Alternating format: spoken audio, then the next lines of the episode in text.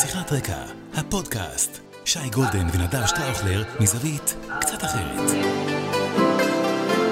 שיחת רקע, מתחילים.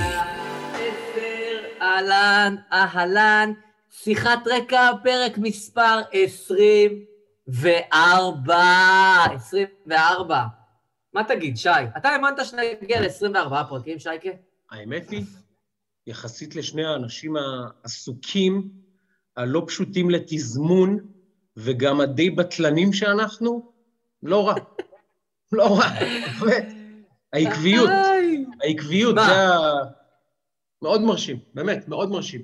מה, כן. אנחנו, אנחנו בפרק מספר 24, אני נדב שטראוכלר, אתה שייקה הידוע בכינויו שי גולדן, ואיתנו הקפטן של ה pod, השחקן נשמה של ה pod והאיש מאחורי ה pod, רני, דוקטור אדמירל רני אשל, ותן את המלא. numero uno. עכשיו, רני אשל, מעבר לזה שהוא מנהל את הפודקאסט שלנו, הוא עורך אותו ביד רמה, מפיק אותו ביד רמה, מגיש אותו טכנולוגית ביד רמה, מרכיב אותו, עושה הכל, הוא גם עושה את השירות הזה, שהוא לנו נשמע מסובך, אבל הוא די פשוט למי שמבין את העניינים, והוא מבין את העניינים, הוא עושה אותו גם לאחרים. עכשיו, כבר עכשיו, בעקבות ההצלחה של ה pod שלנו, ותכף נדב ידבר, לא בקטע של לעוף על עצמנו, ידבר על המספרים המטורפים שאנחנו מביאים, כבר עכשיו פנו למר אשל אנשים, אפילו אחד מהם אני מכיר מצוין, יותר נכון, גברת אחת, אני מכיר מצוין, פנתה אליו, ביקשה את עזרתו, והם מקבלים את השירות, ויש להם פודקאסט, ואני שב ואומר לכם, חברים, היום אנחנו בינואר 2021. הכי מאוחר בינואר 2023, מי שלא יהיה לו פודקאסט, פשוט ירגיש שהוא לא שייך. הוא לא שייך, הוא לא יודע מה קורה, הוא לא מבין מי נגד מי, הוא לא מבין. אז תיכנסו למשחק עכשיו, כי זה באמת, כמו בעוד שנתיים להיות בלי פייסבוק או להיות בלי אינסטגרם, זה פשוט, אתה צריך את זה. אז רני אשל יכניס אתכם לעולם הזה, יפיק, יערוך, יסדר, יגרום לזה ל- ל- ל- להיות משודר בכל פלטפורמה אפשרית בתוך, ב- ב- באיכות הכי טובה. נסו ותהנו, רן אשל. גם קל, זה. המלצת השנה הקלה ביותר בפער. יפה, יפה, יפה, יפה. מה מסובך? לא מסובך, שים את כן. זה פשוט. בוא נעבור לפרק, ה... בוא נעבור לפרק החולצות. שמע, אתה אני לא... מתחיל? אני אתחיל, אתה תתחיל? אני אתחיל. תתחיל אתה. תראה, אמרת פרק 24, אז חשבתי קובי בריינט. כי בכל זאת, עוד מעט שנה לאסון, עכשיו שנה בדיוק, לא? עכשיו שנה, לדעתי עכשיו, עוד שבוע, משהו כזה, כן. לדעתי. אז אמרתי, טוב, בסדר, אה, קובי בריינט, אבל לא. דבר גדול קרה השבוע בספורט האמריקאי, משחק הסופרבול נקבעו העולות ביום ראשון שלפני יומיים, שלושה, בטמפה ביי, וקנזס סיטי פגשו בסופרבול 55, אנחנו, והטבעי היה להביא את תום בריידי, כי הוא שווה סיפור, שאתה לומר פרק בפני עצמו, אבל לא הבאתי את תום בריידי.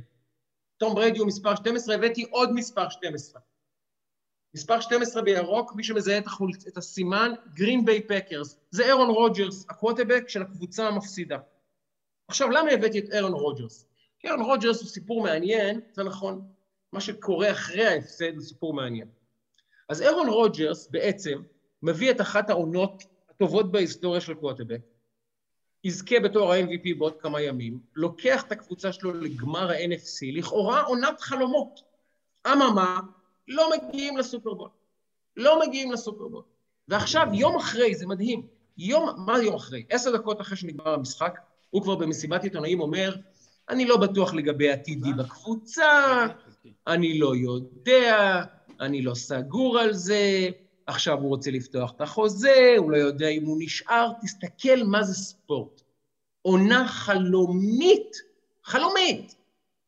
והשחקן הכי טוב שלך, בגלל הפסד אחד, פתאום עכשיו בסכנה שהכל יתפרק. זה כמה ספורט הוא שביר. נזיל.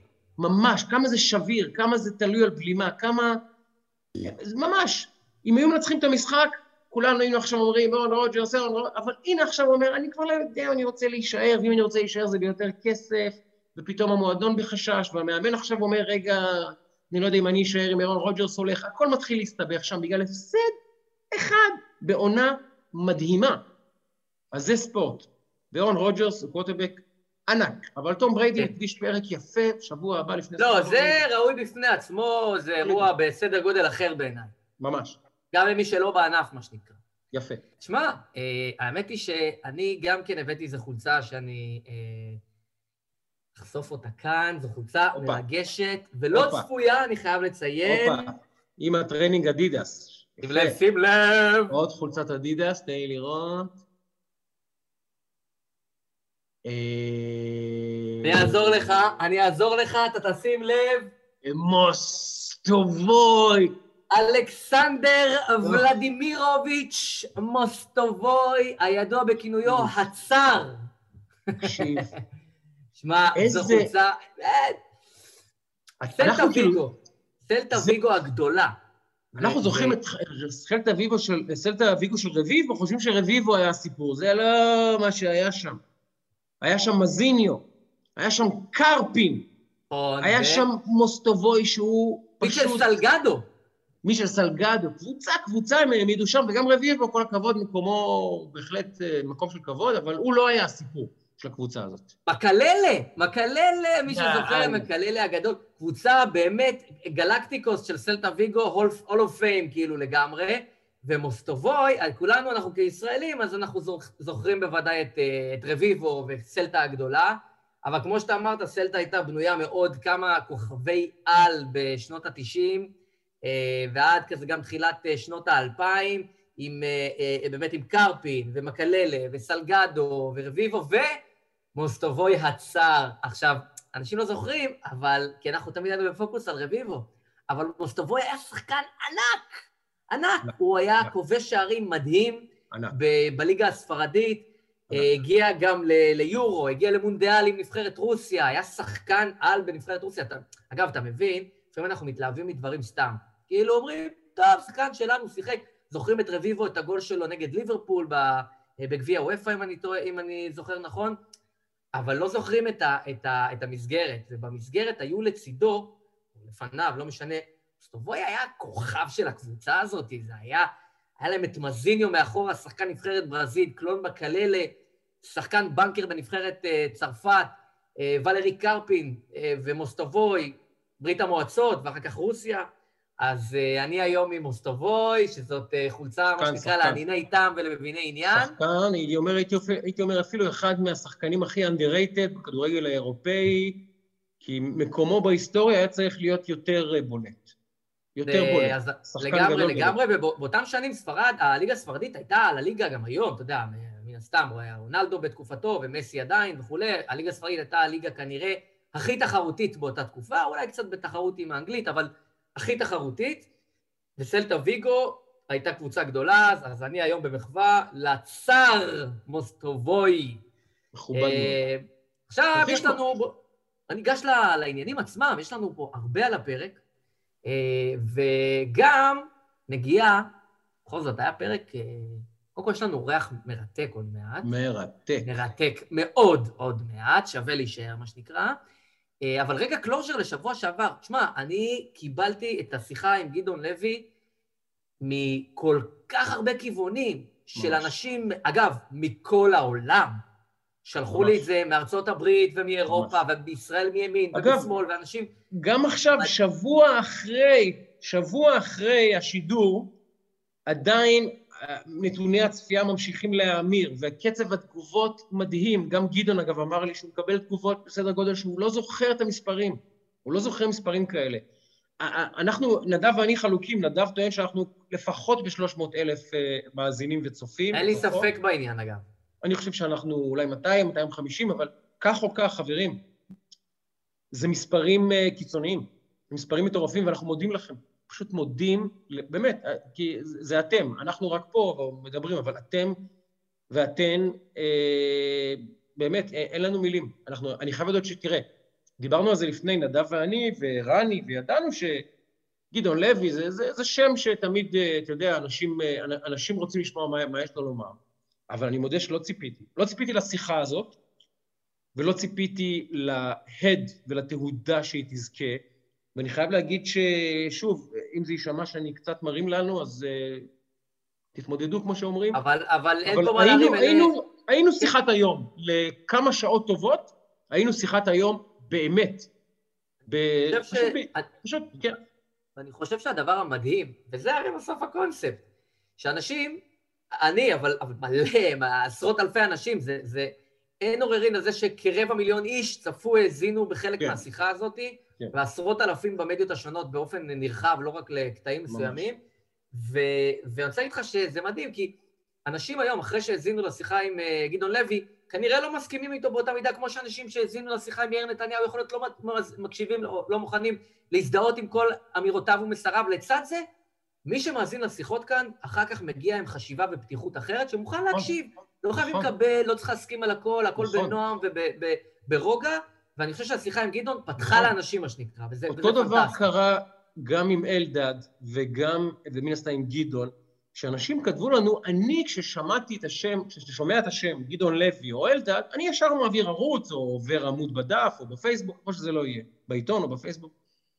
אבל הוא אמר, בעצם גרמתם לי להקשיב, ועכשיו, כשאני אשמע את השם גדעון לוי, או יראה אותו בטלוויזיה, אני אקשיב. אני אקשיב. וזה ההישג, זה ההישג, זו המטרה האמיתית של הפודקאסט שלנו מהיום שיצאנו לדרך, רני, נדב ואני אמרנו, מה, מה אנחנו רוצים להשיג? לא רוצים תהילה, לא רוצים כבוד, לא רוצים כלום, רוצים לגרום לאנשים להקשיב. זה אחת, אחת, אחד האתגרים הגדולים בתקופה הזאת, בכלל בישראל, אנשים לא מקשיבים אחד לשני.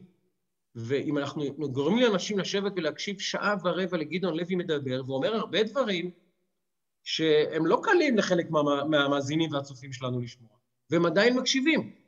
אז עשינו משהו גדול.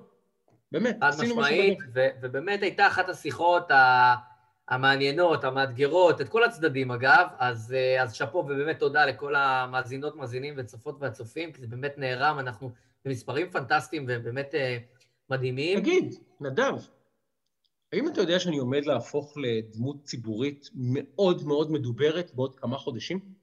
זהו שאני שמעתי, אפילו מישהו שלח לי את זה, מאוד מדוברת. ו- ו- וזה סקרן אותי, כי אתה יודע, אה, זה אירוע מכונן, איך שאתה לא הופך אותו, ואני סקרן לראות אותך עושה את הצעדים האלה למעלה במעלה הדוכן. בוא, בוא, בוא נסביר רק לצופות ולצופים שלנו ולמאזינות ולמאזינים. הווה, הווה. אה, לפני אה, יומיים אה, צוות ההגנה של ראש הממשלה, מר נתניהו, שולח לבית המשפט כתב מענה לסעיפים בכתב האישום בתיק וואלה, ובכתב המענה הזה, כתב התשובה, הוא מצטט פוסט שלי מהפייסבוק מלפני חודש, שלושה שבועות, שבו אני כותב בעצם אה, שאם היה לי שקל על כל פעם שניסו להשפיע עליי כעיתונאי, הייתי היום אדם אה, עשיר, ושזה הסטנדרט, מה שמתואר בתיק וואלה. אז הם מביאים את הטקסט הזה, מצרפים אותו ממש כמעט כלשונו, מילה במילה, טקסט ארוך, ארוך, מצרפים אותו, לא חשבנו אחרת. כן, כמעט מילה במילה מצרפים אותו לכתב התשובה, ואתמול נועצתי עם אה, פרקליטתי, אני אפילו אסגיר את שמה, כנרת בראשי, שעדכנה אותי שאני אוזמן להעיד מטעם ההגנה, ולספר את אה, הצד שלי, לא לתיק נתניהו, כי אני מן הסתם לא מעורב בתיק נתניהו, אבל אה, כעד אה, מטעם ההגנה, שיספר על המתחולל מאחורי הקלעים של התקשורת, ואני אומר, אני אעשה את זה בחפץ לב. אם הוזמן וכאשר הוזמן להעיד מטעם ההגנה, אני אשמח להשיב על כל שאלה של ההגנה, וגם אם התביעה תאתגר אותי, אני אשמח לעמוד מולם ולתת להם מחוויותיי. אני רק אספר את מה שאני ראיתי ופגשתי בחיי, אני לא אמציא שום דבר, ובית המשפט יכריע, אבל אני גאה, גאה שתהיה לי את ההזדמנות לספר לבית המשפט על חוויותיי מתחום התקשורת. ואני חושב שזה יהיה מאוד מאוד מדובר, ואני שמח שנפלה בחלקי ההזדמנות הזאת. אני חושב שזה גם רלוונטי. אתה ואני נמצאים אה, בעצם בשני צידי המתרס בעולם הקלאסי, בסדר? עזוב רגע את הזה.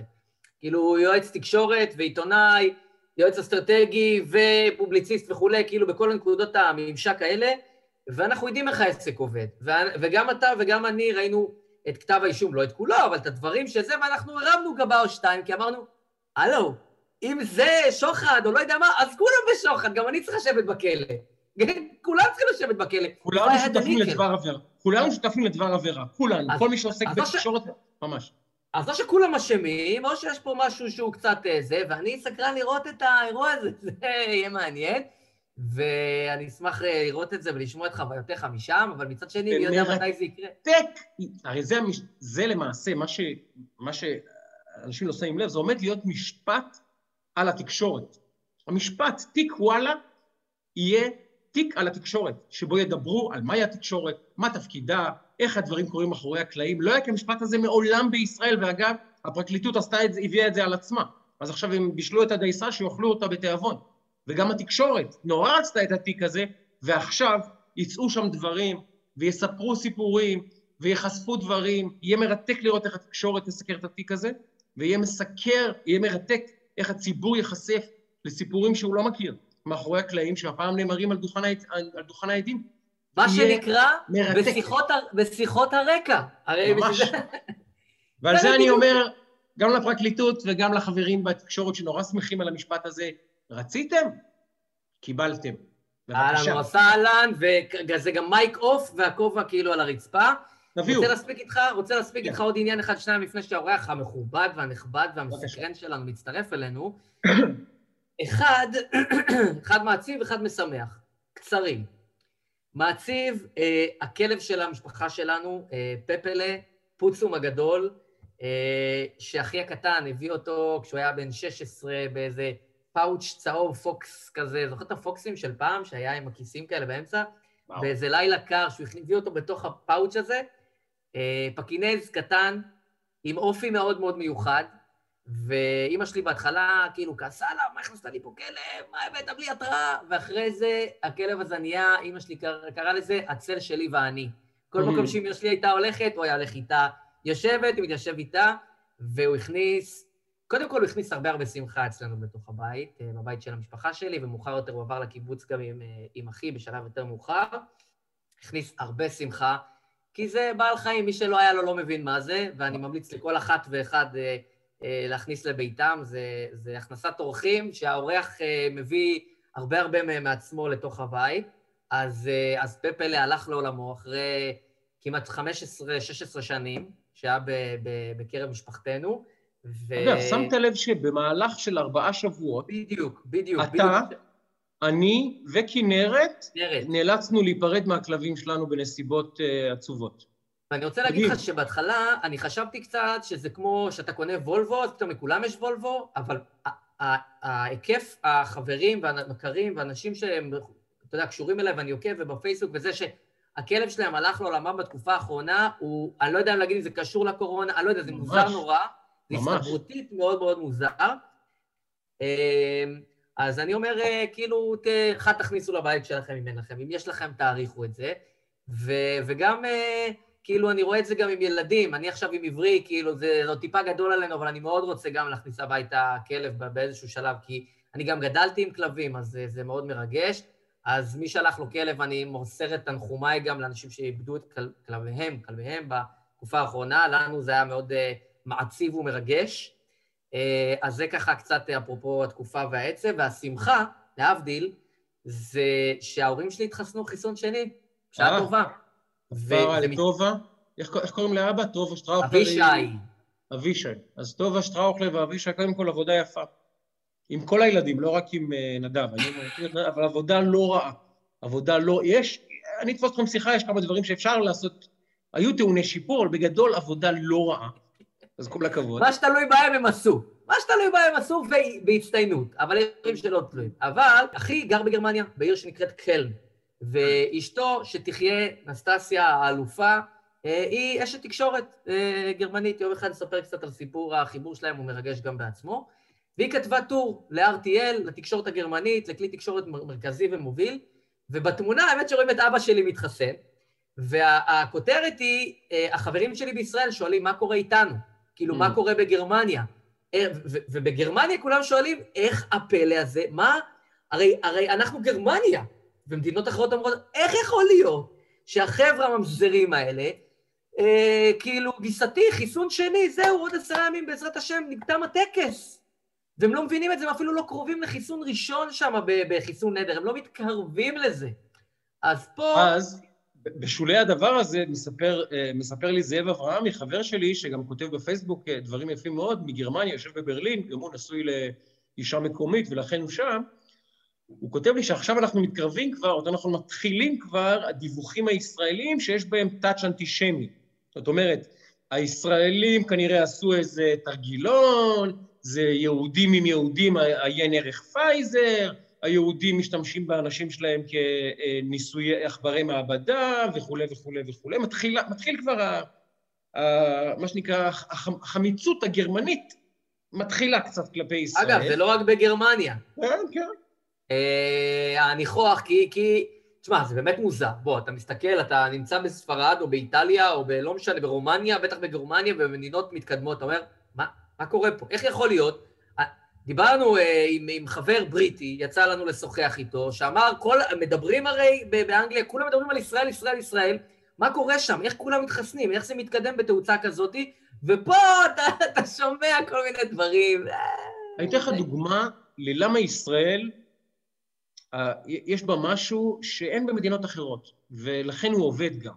מעבר אמרנו לפני שבוע, זה אחד המבצעים הלוגיסטיים הכי מרשימים שהיו פה הרבה שנים.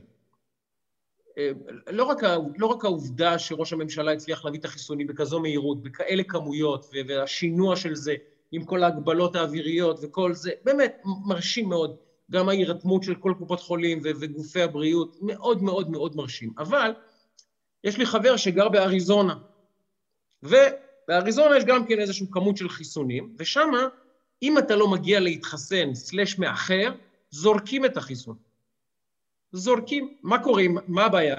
שהמנה, אחרי כמה ימים, אם לא מזריקים אותה, היא צריכים לזרוק אותה לפח, היא פגעת תוקף. נכון. אז בישראל, זו הסיבה ש, שישראל היא מדינה כל כך מיוחדת.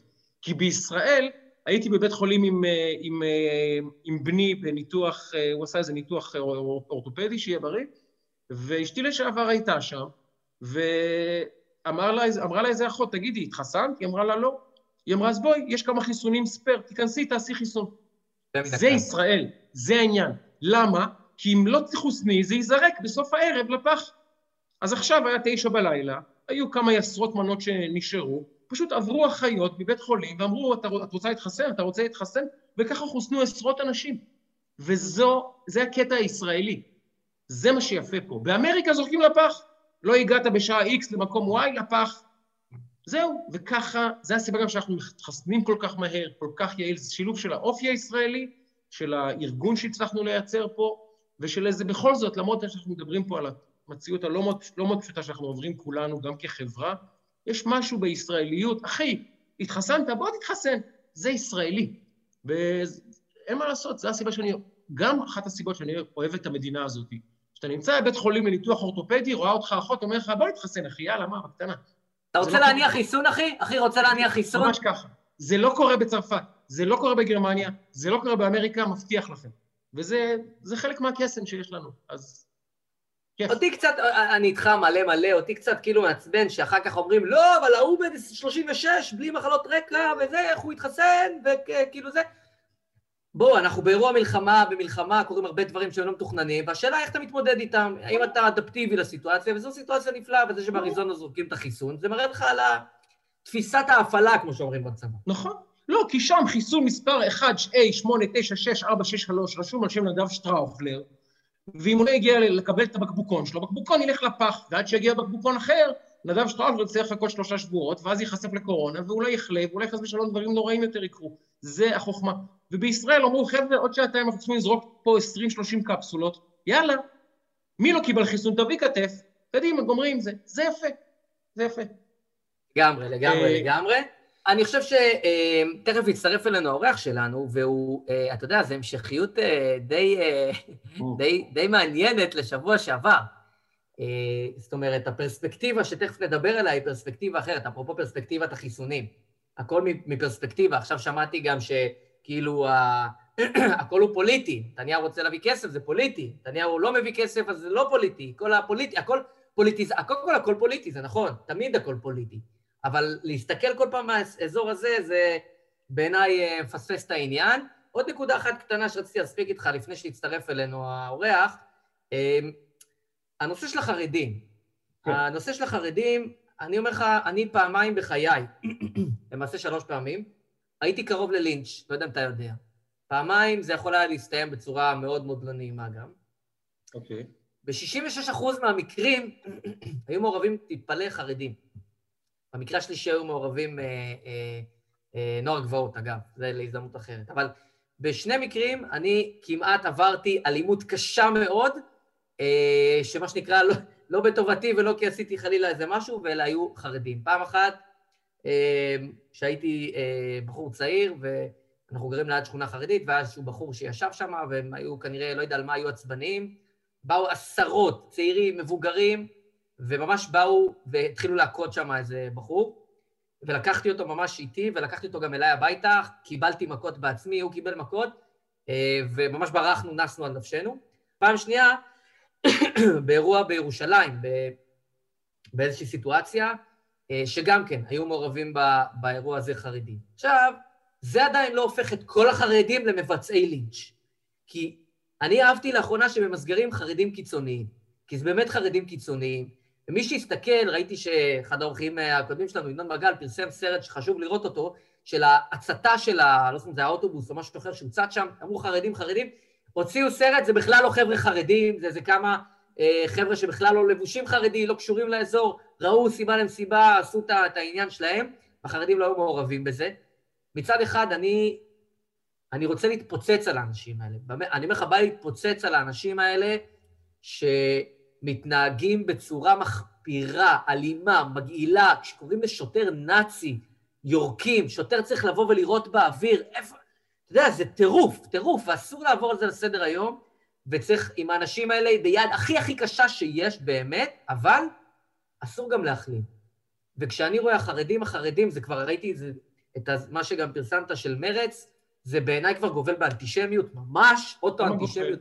למה גובל? אוטו-אנטישמיות ממש, וזה זה, זה, זה קצת מורכב, כי זה לא שחור ולבן, הרי אנחנו תמיד מנסים לפרק דברים. זה לא שחור ולבן. יש, כן, אלה שמבצעים את הבעיות כרגע אה, בבני ברק ובמקומות אחרים, אגב, לצערי ממגוון חסידויות, לא רק מאיזה חסידות אחת ספציפית, זה מזעזע, זה מחמיר לב, ובעיקר, אתה יודע מה זה בעיקר? זה חילול השם. בעיקר חילול השם. הם מוציאים שם רע לחרדים מעולים ותורמים ומתנדבים, ומפה גם זו הזדמנות אה, אה, לשלוח את תנחומינו ליהודה משי זהב, שעובר באמת ימים לא פשוטים, שאביו נפטר, אמו נפטרה, ונדמה לי שזה אחיו שנפטר, הוא באמת, אה, מה שנקרא, התקופה הזאת היא אה, לאיש כל כך יקר, אה, עוברת לא, לא בנעימי בלשון המעטה, ובאמת עובר אה, אה, אירועים מצערים. אבל יש חרדים כמוהו, רוב החרדים אנשים מצוינים, ואנשים על הכיפאק, ולא מחפשים להפריע לאחר וחיה ותן לחיות, רובם, רובם ככולם. אבל כשאתה רואה את, את, את, כשאני רואה שוטר, וראיתי את זה מתחת לבית שלי באחת ההפגנות, וזה לא משנה לי מי המפגין, אם זה אחד מבלפור או חרדי, כשאני רואה שוטר שנס על נפשו כי מקללים אותו והוא חש במצב שהולכים אה, לעשות בו לינץ', אין דרך אחרת להגיד את זה. אני ראיתי את התמונות, זה תמונות של אנשים שרוצים להיות, רוצים, אה, אה, באים באלימות אמיתית. אז זה, זה מטריף לדעתי. מצד שני, אה, אי אפשר גם לבוא ואתה יודע, להחתים את כולם. זה לא הוגן, זה לא נכון, אה, וזה לא המצב. ואני אה, רוצה... אני רוצה... בוא נגיד שלום לגדי טאוב, ואז אני אענה לך, וזה יכול להיות לדעתי תשובה שלי, שתהיה שאלת המשך לגדי גם, שהוא יצטרף אליה. אז נגיד שלום לגדי טאוב. איזה גדי, כיף. אהלן. שלום רב, איזה כיף שאתה פה, ולמה יש לך ציוד שלה ביוקר, ואנחנו אנחנו פה בתנאי uh, מחתרת. העברה. כן, כי אני התחלתי לא, לא. כשהיה קורונה, כשהתחילה הקורונה, כשהיה סגר אמיתי ממש, ויצאתי, הלכתי לחנות שנמצאת בתחנה המרכזית של ציוד אלקטרוני, וקניתי הכי טוב שיש. אה. אמרתי, אם כבר אנחנו מתרוששים, אז יאללה. אז אני רוצה, אני רוצה, גדי הוא היסטוריון, כתב גם ספר, תראה את הספר, בואו, אנחנו, אנחנו, כיוון שאין פה בעיה של תוכן שיווקי ושל זה, אפשר לקדם ניידים ונייחים, גדי טאוב... אני רוצה להגיד, אני רוצה להגיד שהספר הזה נחת אצלי ממש בימים האחרונים, ואני מתכוון לקרוא אותו, ותעשה לי איזה ספוילר קטן, גדי, אין הקדשה פה, אין, צריך להגיד, אין הקדשה, אני מאוד אוהב. א', יש להחזיר לשולח ללא הקדשה. אה. אני מחזיר לשולח, לצחוק. אבל, אבל גדי הוא גם היסטוריון ואינטלקטואל, ואני רוצה לשאול אותך, זה, זה, זה קשור לחרדים. אני, ידיעותיי בהיסטוריה כנראה נמוכות משלך, אבל כן הצלחתי ללמוד דבר או שניים לאורך השנים, ואני יודע שאנטישמיות, או בכלל שנאת זרים או שנאת שונים, צומחת תמיד על קרקע של מצוקה, או של משבר, או של, תקופה של אי-ודאות. והנה, אנחנו נמצאים בתקופה של אי-ודאות, של משבר, של קורונה, ויש די הרבה, די הרבה גורמים בישראל שמפרים את הסגרים, מפרים את הסדר, לא נשמעים לתקנות, ואני לא רוצה להצביע אפילו על האנשים, כי יגידו, אה, אתה שונא את אלה, לא. יש פה, לצערי, את התקנות ואת הנהלים שנועדו לשמור על בריאותנו כולנו. כן. אבל לתוך המציאות הזאת, שבה אה, אנחנו נמצאים בתקופה של חרדה ולחץ וכולי, על מי קל להתנפל? על היהודי. ומיהו היהודי בחברה הישראלית? החרדי. אז אותה אנטישמיות שאנחנו חווינו באירופה, בגלל משברים כלכליים ומשברים חברתיים ומשברים צבאיים ופוליטיים, שמשליכים הכל על היהודי, היהודי אשם שגרמניה הפסידה במלחמה, היהודי אשם שאין לך אוכל, היהודי אשם שאין לך עבודה, היהודי אשם שלא התקבלת לתפקיד שרצית, היהודי אשם, יש סיבה לזה. אז גם עכשיו, זה קשור לקמפיין של מרצ, מצאו את מי להאשים, ועל זה מלבישים את כל שנאת החרדים, את כל האנטישמיות, ואני אומר את זה בקול רם, זו אנטישמיות. המודעה של האדמו"ר מוויזניץ', של, של, שהיא פורסמה מקמפיין מרץ, שכתוב עליה מסוכן לבריאות הציבור, עם תמונה של האדמו"ר מוויזניץ'. ניחא היית כותב זה האדמו"ר מוויזניץ', אבל בינינו, מתוך 100 ישראלים, 98 לא יודעים מי זה האדמו"ר מוויזניץ', ולא יזהו אותו גם אם. מי? ויז'ניץ. החלות הכי טובות בעולם כולו, נכון. ויז'ניץ. אבל מתוך 100 ישראלים, 98 גם אם הוא יושב איתם בחדר, לא ידעו שהוא האדמו"ר מוויז'ניץ, כן? אז התמונה שלו היא בשביל כולנו, תמונה של יהודי חרדי. וכשאתה שם תמונה של יהודי חרדי, ומתחת הכיתוב מסוכן לבריאות הציבור, אתה מבצע פעולה שהיא ללא, היא אנטישמיות בהגדרה שלה אחת לאחת לאחת. זה דימוי היסטורי שבגללו, בגללו הקמנו את המדינה הזאת, כדי לברוח מהתמונות האלה, לברוח מהדימויים האלה, לברוח מזה שאומרים לנו, אתם מסוכנים לבריאות הציבור. בגלל זה עלינו לארץ ישראל ב-1882 והקמנו אותה ב-48 את המדינה. כדי שיותר לא יגידו לנו, אתם עם הקפוטות ואתם עם השטרמלים. אז שאלתי, גדי, זו הייתה תשובה בעצם למה שנדב אמר, עכשיו אני רוצה להפוך את זה לשאלה אליך. האם אתה מסכים שעל רקע, ה, נקרא לזה, הסיטואציה בישראל שאנחנו נמצאים בה, פוליטית וחברתית, כל מיני שדים אפלים מתלבשים, כמו שנאת חרדים, ותופסים ווליום גבוה מאוד ומסוכן מאוד, ואם אתה מסכים גם להגדרה שלי, שיש פה את המאפיינים של אנטישמיות פר אקסלנס, גם אם יהודים מפעילים אותה כנגד יהודים אחרים. אני חושב, מבלי להגן על מי שמפר תקנות, שזה צריך לחול על כולם, זה היה ברור למרץ שזה פסול אם הייתה מודעה ששמה ערבי ואומרת מסוכן לבריאות הציבור, נכון? אז הם מיד היו מרגישים מה זה. כי עכשיו אתה תגיד את זה למרץ, לדעתי חוסר המודעות העצמית של השמאל הוא כזה שהם יגידו, מה פתאום, אנחנו, אנחנו מבקרים פה את האי-רציונליות הפרימיטיבית, הם הגזענים, הם השונאי זרים, אנחנו מבקרים את השונאי זרים. אז, אז הם לא מרגישים כשזה, כשזה אצלם, וזה ברור שהם אה, היו מרגישים, זה הקבוצות שהן רגישות להם. אבל יש פה גם, אני חושב, ציניות רבה, כיוון, ש, כיוון שהשמאל, יש לו פשוט מעט מאוד מה להציע כרגע. לא, עכשיו השמאל מתנגד גם למענקים לעניים. אומרים להם שאתם נותנים מענקים לליכודניקים, לשכבות החלשות, תתביישו. את כלכלת בחירות לעזור לאנשים. אה, כלכלת בחירות לחסן את, את הישראלים.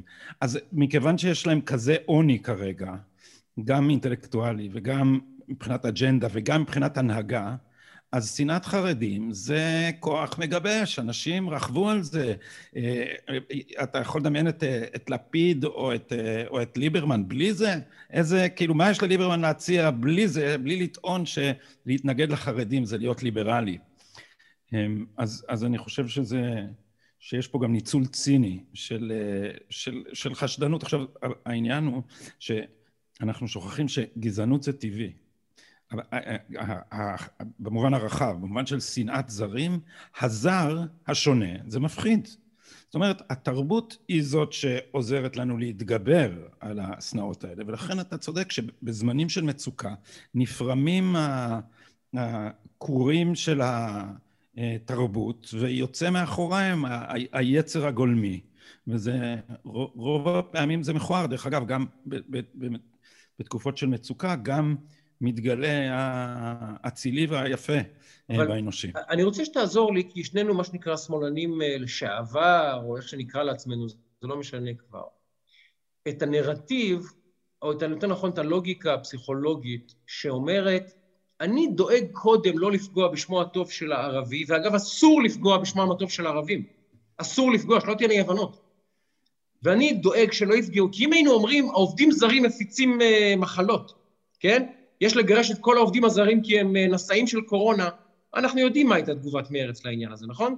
וכמו שאמרת על הערבים, אנחנו יודעים מה הייתה תגובת מרץ. ואם היינו אומרים חס ושלום, חס ושלום, אל, אל, אל, להט"בים במפגשים ביניהם מגדילים את הסיכוי לקורונה, חס ושלום, זה קשקוש והבל ורות רוח, וזה קשקוש, אנחנו יודעים מה מרץ היו אומרים.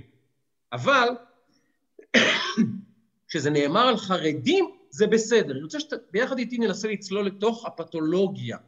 למה זה בסדר לדבר על בני עמך, להשתמש בדימויים אנטישמיים ויזואליים קשים, אבל ברגע שאני מעז לפנות מילימטר ולומר אותו טקסט על מישהו אחר, השמאל מתמוטט רגשית.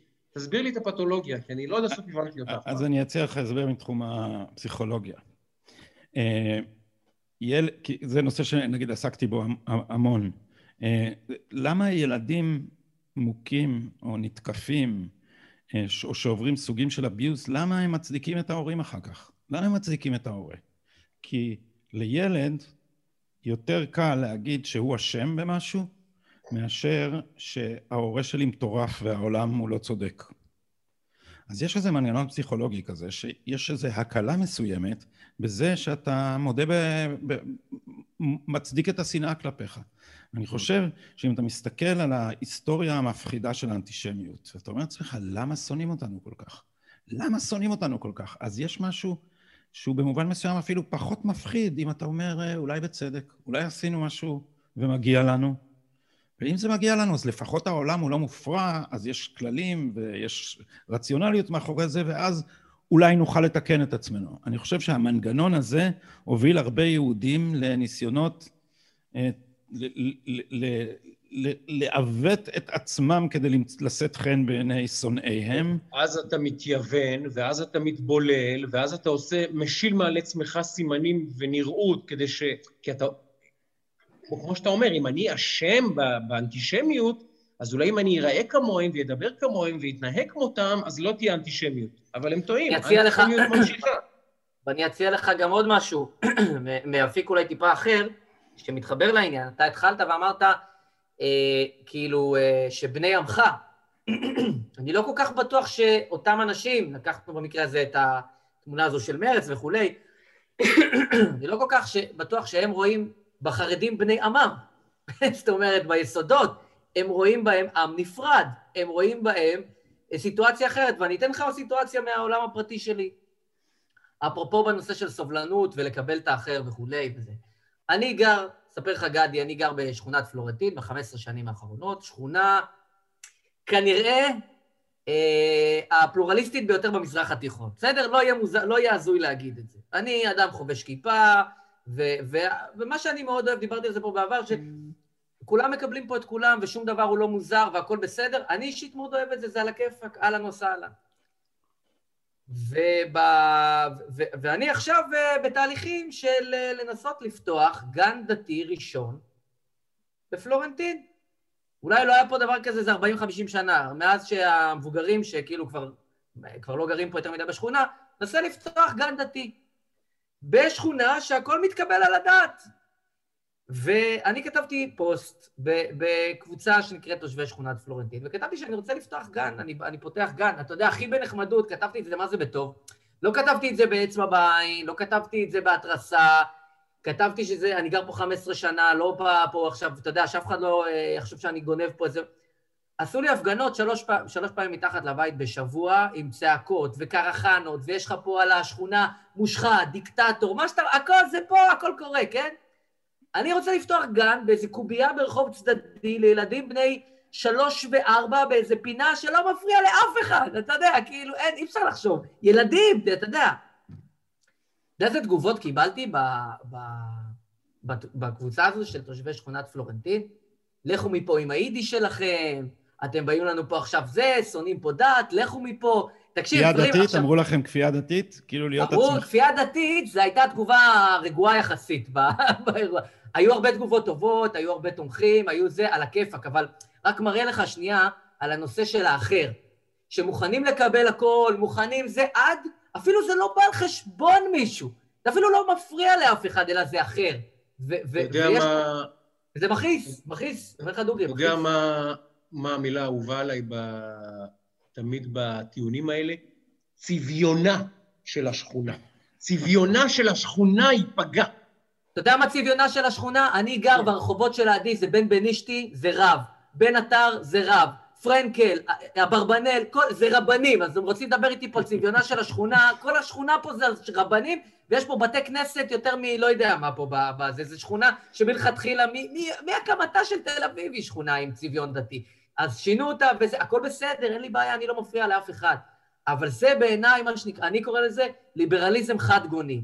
מוכנים להיות ליברליים, אבל רק כשזה בגוון הנכון. זה עצוב. אני, זה, זה בגלל, מהסיבה הזאת, אני חושב, עוד אין לי ילדים, אבל אנחנו, אני על זה.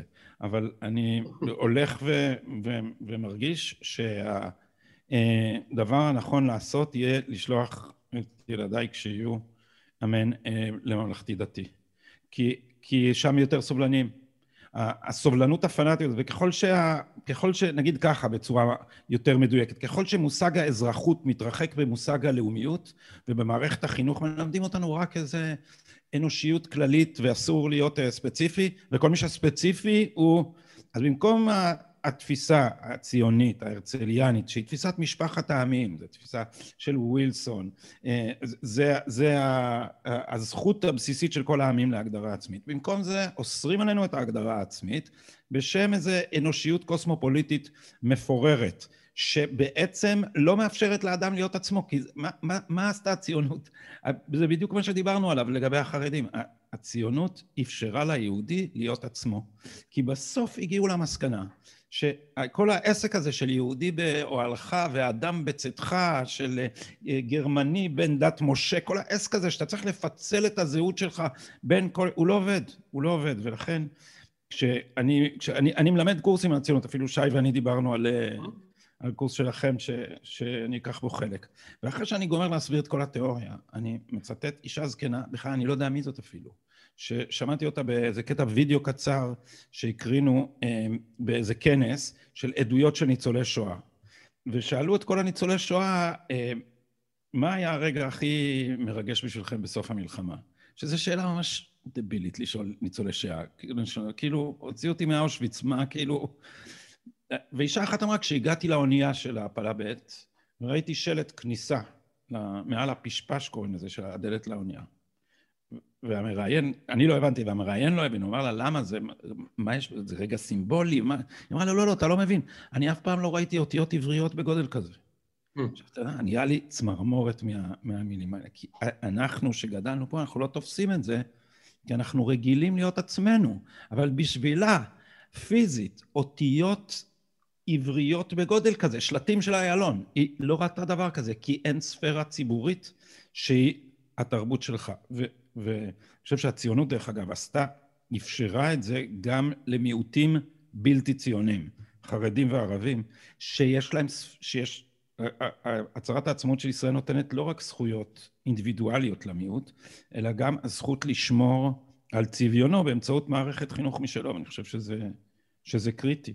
אז, אז המסקנה שלי, אם, לא, אם, אם החינוך לא ילמד ציונות ולא ללמד יהדות, ולעומת זאת יזמינו את שוברים שתיקה לדבר בזה ולהסביר לנו שישראל היא דמונית, שזה עוד סוג של אנטישמיות. אז אני, אז אני, אני מעדיף את הממלכתי דתי. אני תמיד משתמש בדוגמה הזאת, לדעתי אפילו בפודקאסט הזה פעם השמעתי אותה, שאם ליד הבית של נדב בפלורנטין אה, אה, אה, יתייצב או יוצב דוכן לממכר סיגריות, עזוב סיגריות, גראס, כן? דוכן באמצע היום לממכר גראס וסיגריות. איש לא יפצה פה. ואם לידו, לידו, יעמוד יהודי עם תפילין ויגיד, יהודים תפילין בבקשה, אתה יודע איזה מהומה תקום? מטר ליד מטר. צריכים לעשות את, ה, את הניסוי הזה בשביל הצחוקים. לשים דוכן של מוכר סיגריות, ולשים דוכן של תפילין, ולראות את מי יגרשו משם. כי זה הצביעות בשיאה, זה הצביון הזה שמדברים עליו, זה חרטא. וזה מזכיר לי, גדי, שסיימתי לקרוא ספר מעניין שנקרא בגידת האינטלקטואלים לדעתי של מרק לילה. קראת את הספר הזה? זה, זה ספר מעניין, שהוא מנסה לחקור היסטורית. הוא, הוא נקרא, הוא נקרא, אני לא יודע איך תרגמו את זה בעברית, הוא נקרא The Once and Future Liberal, נכון? זה זה, הספר על... כן, כן, אבל בעברית תרגמו את זה לבגידת האינטלקטואלים. אני אגלה לך משהו על הספר הזה, הוא הוקדש לי. די. כן, כן, כי אני שנים, אני, אני חבר של מרק מאז שנכנסתי לחדרו ב, כשהוא היה מורה ב-NYU, וסיפרתי לו מה זה פוסט-ציונות, והוא הזמין אותי לכתוב משהו, הייתי תלמיד. ושנים אני אומר לו, תכתוב על אמריקה. אז, אז הוא הקדיש את הספר. אז תגיד למרק שהוא, תגיד למרק שהוא כתב ספר מצוין, גם התרגום בעברית ממש סבבה, אבל הוא שם מנסה לבחון כיצד אינטלקטואלים בעצם ויתרו על, ה, על האינטגריטי האינטלקטואלי שלהם ונרתמו לטובת מהלכים היסטוריים מפוקפקים וגייסו את, ה, את, ה, את הכישורים ואת המוניטין האינטלקטואלי שלהם, בגדול. אני, אני, או, או, אז אני מבין עכשיו לאיזה ספר אתה מתכוון. זה לא זה. הספר שאני מדבר עליו זה ספר נגד ה-PC, The Once and Future Liberal. הספר הזה, זה הספר עם פוקו ודרידה, נכון? כן, זה, כן, בדיוק. זה נקרא הנפש הסוערת אינטלקטואלים בפוליטיקה. הנפש הסוערת, סליחה. כן. כל הכבוד. תיקנתי. כן. סיימתי אותו לפני כמה ימים, יש לי קצת... ספר מדהים. יותר מדי ספרים, כפי שאתם רואים, אני קצת, יש קצת בלאגן בראש. אבל זה ספר מעולה. ואני רוצה להפוך את זה, להפוך את, ה, את הכיוון של החץ ולשאול, תגיד, איך אתה מסביר את ההירתמות של כל השדרה האינטלקטואלית בישראל לנרטיב של השמאל הפוסט-ציוני, וממש גירוש ודיכוי אקדמי של כל קול שנשמע קצת אחרת מהשורה, איך אתה מסביר את ההתגייסות של, באמת, זו בגידת האינטלקטואלים החדשה. פתח סוגריים, פתח סוגריים, ספר פה בקטנה, סליחה שאני מתפרץ, כן. אני לא יודע אם גדי אה, נחשף, גם על תגובות שראינו, אפרופו, משבוע שעבר, והמרואיין שישב כאן בשבוע שעבר, אפרופו, זה מתכתב בדיוק עם מה שאתה אומר. גדעון, שיצא מהשורה. לא, אני, אני, אני מנקש עשבים שוטים אצלי בפוסטים של תגובות אלימות, אבל אתה יודע, תגובות שהן... אם, אם אתה איש שמאל ואתה אומר גדעון לוי הוא לא שמאל בעיניי, אז מה אתה? אז עזוב, אז, אז, עזוב, אז בוא, אז בוא נחליף חדר. כי אנחנו לא צריכים להיות באותו חדר כבר, אין לנו מה לדבר בכלל. זה לא שלנו, אנחנו בכלל לא באותה חלל של נשימה וחלפית דיאלוגית. אז זה, זה, זה התגובה שקיבלתי. גדעון לוי הוא לא שמאל, הוא ביביסט מזמן, מה, בדיחות, אנשים באמת מגוחכים. אבל אני רוצה לחזור, כן, תסביר לי אתה, בתור מי שכן בכל זאת מצוי באקדמיה ויש לו תואר דוקטור וכן חוקר והוא איש, איש, איש אקדמיה מוערך אפילו, את בגידת האינטלקטואלים הישראלים, שכולם שברו לפוסט-ציונות ולטירוף ול, האנטי-ביביסטי הזה. תסביר לי אתה, למה ואיך זה עובד. קודם כל, אני, אני יותר משאני חוקר, אני כותב uh, מסות uh, כבר הרבה זמן, אז אני, אני קצת אה, חיה אזוטרית באקדמיה ולא כולם אה, אוהבים את זה, אבל אתה, אני חושב שאתה צודק באופן מהותי לזה שהרוח האינטלקטואלית הכללית היא שיש מחלקות באוניברסיטה שאנשים, אמר לי פרופסור במחלקה שלמדתי בה, הוא אמר אני, אני לא מגלה, לא חושף את זה שאני ציוני. שזה, כלומר להיות ציוני, עזוב, זה כאילו מרץ שטוענים לפחות שהם ציונים, זה כבר, זה מדי אה, ימני בחלק מהמקומות. אז מה שניסית להגיד בספר נדים ונייחים זה שזה לא תופעה מקומית בלבד. יש, האליטות הולכות ונעשות אה, פוסט-לאומיות, אה, חוברות אחת לשנייה, מרגישות בנוח יותר ביניהן מאשר עם בני עמן, ובכל מקום אנחנו רואים את אותו מאבק בין קבוצה, שהרי מה זה נעדים ונייחים? זה לא אידיאולוגיה, זה הניסיון לתת, להסביר את המימד הסוציולוגי של האידיאולוגיה. זאת אומרת, יש מעמד שהוא באמת לא לגמרי חי כאן. אגב, בקורונה התווסף לזה מימד. קורונה מצד אחד סגרה את הגבולות, אבל מצד שני, דרך הזום, זה נעשה, מה זה משנה איפה אתם עכשיו? מה, זה, מה אכפת לי אם אתה בבייג'ינג או, או בניו יורק או בלונדון? אז הם, הם מרגישים אה, אה, אה, מבחינה תרבותית וזהותית יותר קרובים למקביליהם ב, ב, בארצות אחרות. אני מרגיש את זה למשל ב-WeWork, שיש כאלה בכל מקום, וזה כאילו הארכיטקטורה של זה, והחללים של זה, והשיק של זה וזה, זה אותו דבר, כמו במקומות אחרים. אז כולם אותו, אותם יאפים ששומעים את אותם מוזיקה, זה כאילו הם...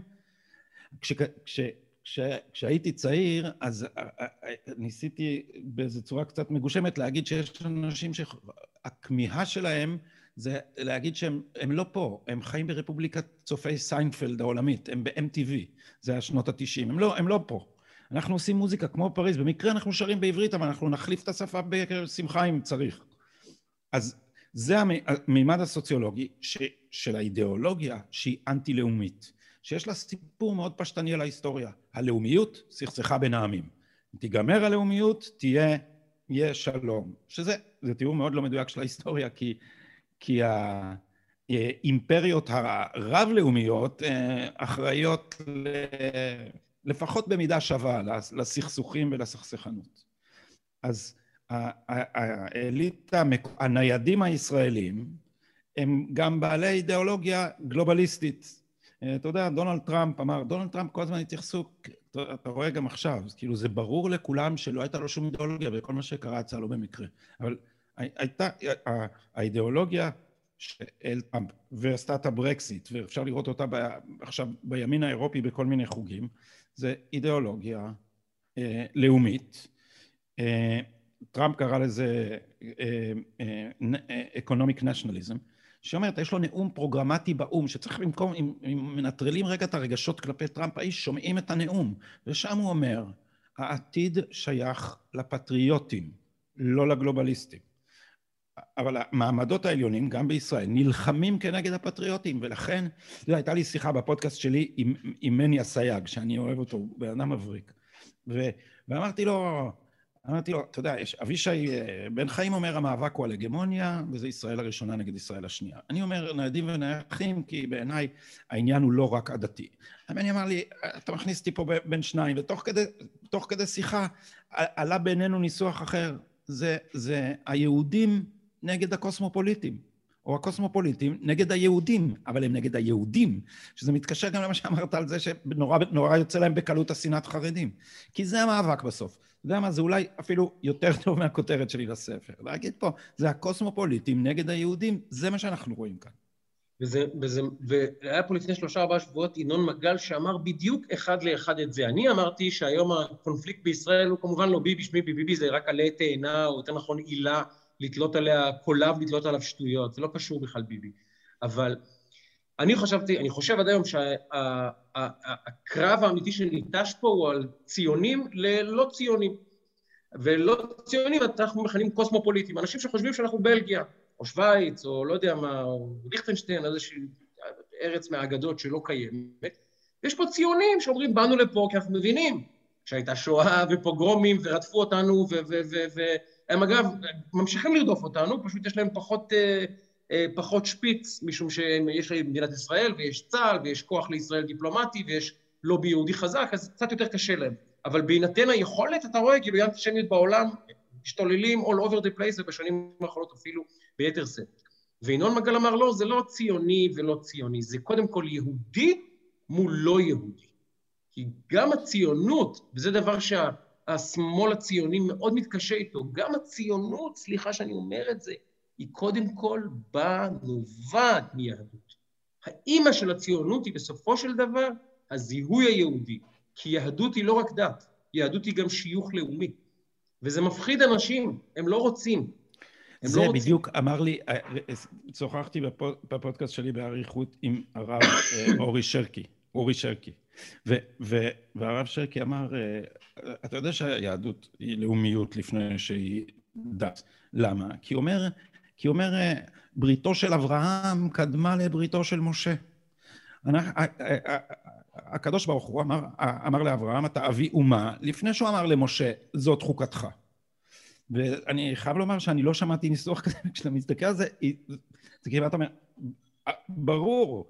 אה, אגב, זה, אגב, זה... אפילו, אפילו לאברהם אבינו הוא אומר, קודם כל, אנוכי אדוני, אלוהיך, מציג את עצמו, אנוכי אדוני אלוהיך, תקבל אותי, תקבל את העול שלי ואת המרות שלי ואת הסמכות שלי, ואז בפגישה השנייה הוא אומר לו, יהיה לך ארץ אבות, הרבה את זרעך וכולי וכולי וכולי וכולי. אבל קודם הוא אומר לו, חביתוש, לפני ארץ אבות, לפני שאתה עוזב את טור כסדים ועולה לארץ כנען וכל הסיפור, לפני זה תזכור, קודם כל תבטיח לי שאני ואתה, זה הסיפור, אני, אתה יהודי מקבל עליי את העול ואת, ה, ואת המרות שלי כקדוש ברוך הוא, ואז נדבר על ארץ אבות ועל, ועל ללכת לארץ כנען ולרבות את זרעך ולעשות אימפריה.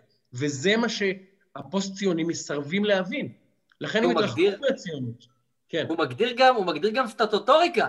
הרי הוא קורא לו אברהם העברי. הוא הופך נכון. מאברהם, הוא, הוא מכניס את השם בתוכו מאברהם לאברהם, ולמעשה אומר, זה עד עבר הירדן, עברי, הוא ממש מגדיר. כאילו, אני קראתי לילד שלי על שם האירוע הזה, אז כאילו, זה, זה אתה, אתה מסתכל, זה, זה הלאומנות, כמו שאתה מדבר עליה, הלאומיות, ויש לזה גם הווה אמינא. לא צריך ללכת באמת עד משה ועד עשרת הדיברות, זה כבר שם. ואני סקרן לשמוע ממך איזה כמה דברים נוספים מבחינת ניתוחים, ו... ו... איך אתה רואה, ראיתי ראיון שלך אה, בקטע שרץ מהימים האחרונים בערוץ 13 לדעתי, אם זה היה, אה, כן. שדיברת, כן, כן, כן, מעניין מאוד. אני אחרי זה הרגשתי לא נוח, כי אמרתי, מה, אני כאילו, אני פשוט הייתי, כל כך עצבן אותי. כן, כן, כן, כן. זה לא היה אישי גם כלפי המראיין, לא, שהוא אחלה לא, בן אדם, קובי מחט, לא הוא ממש בחור טוב, אבל הם, הם כאילו, הם, זה... כן, כן, כן. ספר, לא ראיתי. אני הרגשתי... ספר, לא ראיתי. נגיד לשי מה היה, כי הם, הם כולם שם חגגו באולפן את, את עליית אה, טראמפ. אז הייתה לו איזו מגישה כזאת שמדברת על אופייה בהשבעה. כאילו- נפילת טראמפ. כן. כן, נפילת רב, סליחה. נפילת רב, כן. אה, ואת הרגע המרגש והנפלא של עליית ביידן, וכאילו, אתם, אתם מילא שאתם לא מבינים מה זה אומר לאמריקה, אבל יש פה חוזר ממשל שהתוכנית התוכנית שלו זה ל, ל, ל, להפוך את איראן למעצמה אזורית, ואתם שמחים? כאילו, על מה אתם שמחים? זה היה... ואז נכנס לוויכוח, ובסוף אמרתי, אתם בערוצי תעמולה, שאני חושב את זה, אבל אתה יודע, הוא לא הכתובת באמת. זה, את הדבר הזה צריך להגיד. דובי מותק אגב, זה פשוט יצא כן, שזה יתחבר כן. לך באירוע. לא בקיצור, לא אני, מצ... אני מצטער על ה... אחרי זה אמרתי, כאילו, מה... סליחה, כן. לא, אבל, אבל, אבל, אבל כן, כן, זה מתכתב שנייה עם כמה דברים שאתה מתעסק איתם ומוביל אותם ו, ו, ומייצר איתם הרבה מאוד שיח שהוא היום הרבה יותר, הייתי אומר, common knowledge, כמו... מערכת המשפט, שפעם זה היה לעניני טעם ועכברי, אתה יודע, כאילו זה, היום זה כבר, כולם מתעסקים בזה בין היתר בגלל המשפט של נתניהו, דיברנו על זה לא מעט גם עם כנרת בראשי, עם הנושא, הנושא המשפטי, וזה מתחבר ל deep state ולתקשורת. וכשאנחנו מתחברים למערכת הבחירות, אני סקרן לשמוע ממך את הניתוח איך הדברים האלה מתכנסים גם יחד. קצת על ה deep state, כפי שאנחנו רואים אותו היום, כפי שאתה רואה אותו היום, אה, סביב המשפט של נתניהו, וקצת על הנושא התקשורתי, נגעת בנקודה לגבי ביידן, אה, אה, ביידן, אובמה אה, וטראמפ, אבל קצת איך אתה רואה את התקשורת מתייחסת למערכת הבחירות הזאת, וקצת איך אתה רואה, יוצאים עכשיו מלא ציטוטים, ראיתי את מרידור וכל מיני פקידים, שהם הרי מנהלים את המדינה בקצה במידה מסוימת, על הפוליטיקאים. אז אני סקרן לשמוע איך אתה רואה את הדברים האלה בימים די אינטנסיביים שאנחנו הולכים לקראתם. אז קודם כל, זה שברגע שאתה משתמש במונח deep state, אומרים לך שאתה conspirator, ואין דבר כזה. אז הצעתי הראשונה הייתה, אפשר לא להגיד deep state, אפשר להגיד רשימת התפוצה של שי ניצן. אחרי שיצאו האימיילים האלה, לכל מי שמנהל את המדינה פה. עכשיו, זה, אבל זה, זה לא רק בתוך מערכת המשפט, למרות שהיא ה, היא, היא השלד של הדבר הזה. יש פה כבר הרבה זמן, והיה, אז זה כאילו, אנשים בשמאל לא מרגישים את זה, אתם כאילו, בעובדה, אתם הבאתם את הפקידים האלה, שאתם, התקשורת מאשרת להם שהם בעצם שומרי סף. כל מי שאומר שומרי סף, שלא יגיד לך שהוא לא מאמין ב deep state. כי מה זה השומרי סף האלה? זה אומר, יש פוליטיקאים פראיים, אבל אנחנו מייצגים את האינטרס הציבורי. מי זה אנחנו? הבירוקרטיה. אה, אז לכן הטראמפיסטים באמריקה אה, לא משתמשים רק במונח Deep State אלא גם The Administrative State. כי זה האדמיניסטרציה שבעצם חושבת שהיא תנהל את הפקידים. אנשים כמו שאול מרידור הם צריכים בציוץ הראשון שמישהו כזה אומר לשר שלו שהוא יעשה מה שהוא רוצה בניגוד לדעת השר הוא צריך לעוף הביתה זה, לא צריך לסבול את זה, ומה קורה? דינה זילבר מצדיקה את הדבר הזה, ואז מזמינים אותה לשיחה אצל היועץ המשפטי לממשלה, שבעצמו חושב שזכותו לנהל את המדינה. האקטיביזם הייעוצי, זה הדבר, אני חושב, שהכי סמוי מן העין. אנחנו לא מבינים איך היועצים המשפטיים השתלטו על השרים. שם זה. זה לא רק בג"ץ ולא רק הפרקליטות. אה, שם, כי... כי אה, תחת התירוץ שהם רק מייעצים לשר על מהי מגבלות החוק. הם הכניסו לתוך מגבלות החוק גם את מבחן הסבירות, אז הם כבר אומרים לשר מה סביר בעיניהם ומה המדיניות הראויה בעיניהם, והם מתחבאים תמיד מאחורי אה, חזות מקצועית. אז אני מאוד, אני מחאתי כפיים לשר אוחנה כשהוא אמר מאוד בפשטות אם הם רוצים, אם לא מקובלת עליהם המדיניות שלי, שיקימו מפלגה וירוצו בבחירות כי האחריות עליי. הסמכות לכן צריכה להיות אצלי. הם, מה זה ה deep state הזה? זה סמכות בלי אחריות. אם המדיניות לא מצליחה אנחנו נכעס על הפוליטיקאים.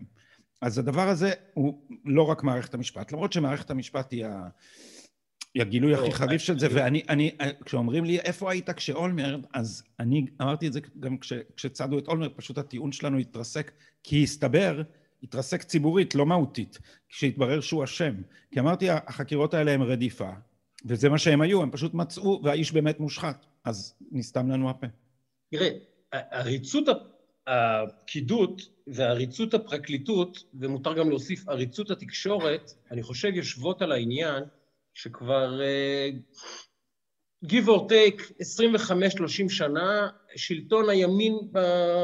גם אריק שרון, למרות שהוא בסופו של דבר פעל בצורה יותר מרכזית, הוא איש ימין היה. בסופו של דבר הימין מנהל פה את המדינה בגדול, כ-30 שנה. ומה שקורה זה שהשמאל שנהג למשול בכיפה לאורך, uh, מקום המדינה, מנס, מנסה בשנים, בעשר שנים האחרונות ביתר שאת ובשלוש, ארבע שנים האחרונות באופן קיצוני כבר, להחזיר לעצמו את האחיזה במשחק של ה-checks and balances. הרי איזונים ובלמים זה משחק די פשוט, אגב דיפ סטייט. מה זה, דיפ סטייט? איזונים ובלמים. יש מנגנון אחד שנועד לרסן מנגנון אחר, שנועד לרסן מנגנון שלישי כדי שאף אחד לא ישתולל. זה המטרה, זה כל הסיפור, זה לא איזה המצאה שלנו, זה משהו, דמוקרטיות נורמליות ותקינות עובדות כך, ובאמריקה זה עובד לדעתי בסדר. בישראל האיזונים ובלמים הופרו לחלוטין.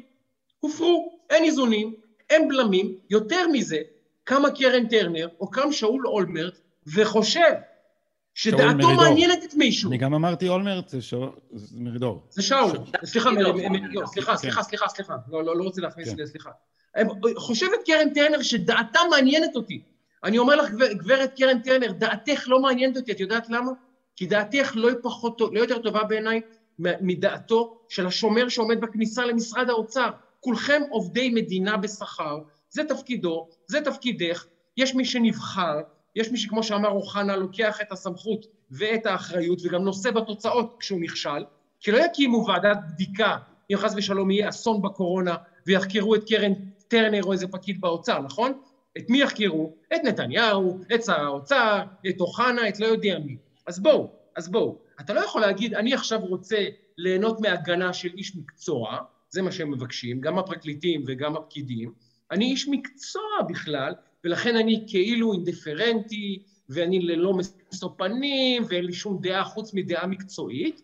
מצד שני, אני גם לא רוצה שום, סמכ... לא רוצה שום אחריות על הדברים שאני עושה, כולל אם הם טעויות. זה בעצם ניסיון להפר את האיזונים והבלמים ולחתור תחת הדמוקרטיה הישראלית. הפרקליטות עושה את זה, והפקידות עושה את זה. כי האיזונים והבלמים הופרו, כי הם 30 שנה לא בשלטון, ומנסים להחזיק במושכות השלטון. אם אתה לא יכול לאחוז את השור בקרניו, אתה נאחז בקרסוליים. אם אתה לא יכול בקרסוליים, אתה תופס לו, סליחה על הגסות, בביצים. איפה שאתה יכול אתה תופס לשור, כדי להחזיק אותו, כי השור בורח להם, זה מה שקורה להם. ולכן הם משתוללים. בשביל זה אתה צריך כל הזמן לתאר אותו כשור.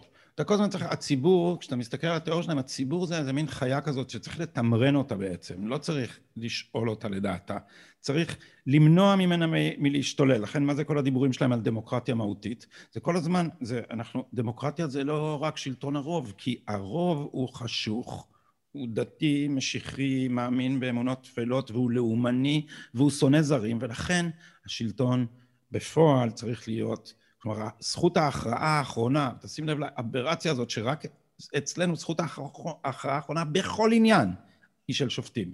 בכל עניין, הם יכולים להתערב בכל דבר. למה? מפני שהם בעיני עצמם אה, מייצגים את זכויות האדם, ולכן אה, הכרחי לתאר את השור ככל הזמן משתולל, ומישהו כל הזמן צריך, צריך לשבת עליו. עכשיו, כשבפועל אתה מסתכל על, על ההיסטוריה של ישראל, אתה רואה שכמעט תמיד או לפחות מאז 77, אה, או, או אפילו אחורה יותר, 73. הציבור היה יותר נבון מהנהגתו.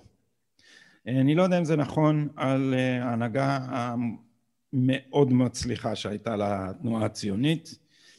שהצליחה להביא אותה למדינה מכלום בעצם. אז עם כל החסרונות של ההנהגה הזאת, בלעדיה לדעתי לא הייתה לנו מדינה.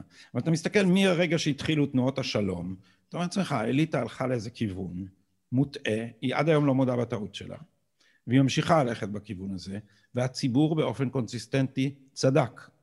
אה, אני מסתכל על זה שאותה חלוקה קורית לפי דעתי במקומות אחרים.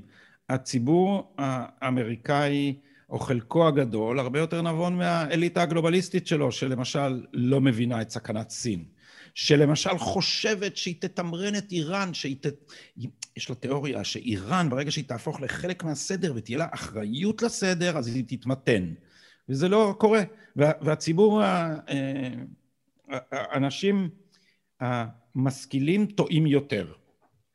זה, זה בעיניי, אתה יודע, זה כאילו, השאלה שהפילוסופים שאלו במאה ה-18, איך, איך אנחנו נעשה דמוקרטיה, איך, איך אנחנו נסמוך על העם שהוא יהיה מספיק נבון בשביל לנהל מדינה, מתברר שהבעיה היא איך לסמוך על אליטה, שהיא לא תקלקל.